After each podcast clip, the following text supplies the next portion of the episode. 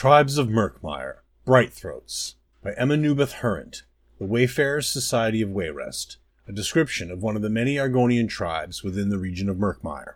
A few months ago, I asked a Mire Dancer elder how many tribes resided in the swamps of Blackmarsh. He sat quietly for a long time, as Argonians often do, then pointed behind me. I looked back to see hundreds of torchbugs flitting between the cypress trees, piercing the gloom with flares of green and yellow light. As many as the lights, he said.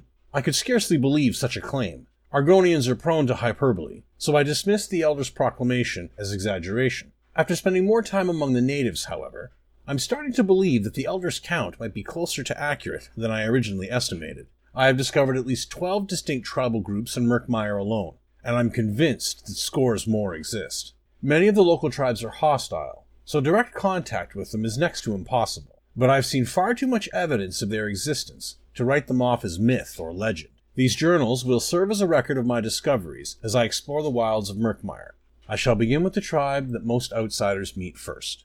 Most outsiders who spend any time in Lilmoth will likely interact with several of the coastal tribes. The most noteworthy, however, are the Wasik Halil, or Brightthroats. By and large, the tribe is composed of cheerful artisans who have enjoyed a fruitful relationship with both outsiders and deep swamp Argonians. The Brightthroats are famous for their rich music and dance tradition, as well as their preternatural talent as merchants, diplomats, and woodcarvers. While they make countless items, including musical instruments, kitchenware, armor, and weapons, they are most respected for their Zichkis, or seed dolls. These figurines vary in size, sometimes as large as an orc's fist, sometimes as small as a single grain of rice. They almost always depict local animals, but they also carve the seed dolls to resemble eggs, or tiny Argonians. Seed dolls are highly sought after, both as protective talismans and works of native art. Cheap imitations are regularly produced by rival tribes, but a genuine Zichki is easy to identify after handling the genuine article.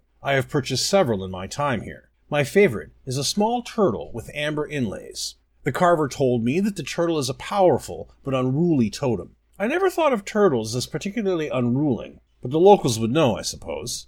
I plan to purchase several more before returning to Bankorai and eventually to my home in Wayrest.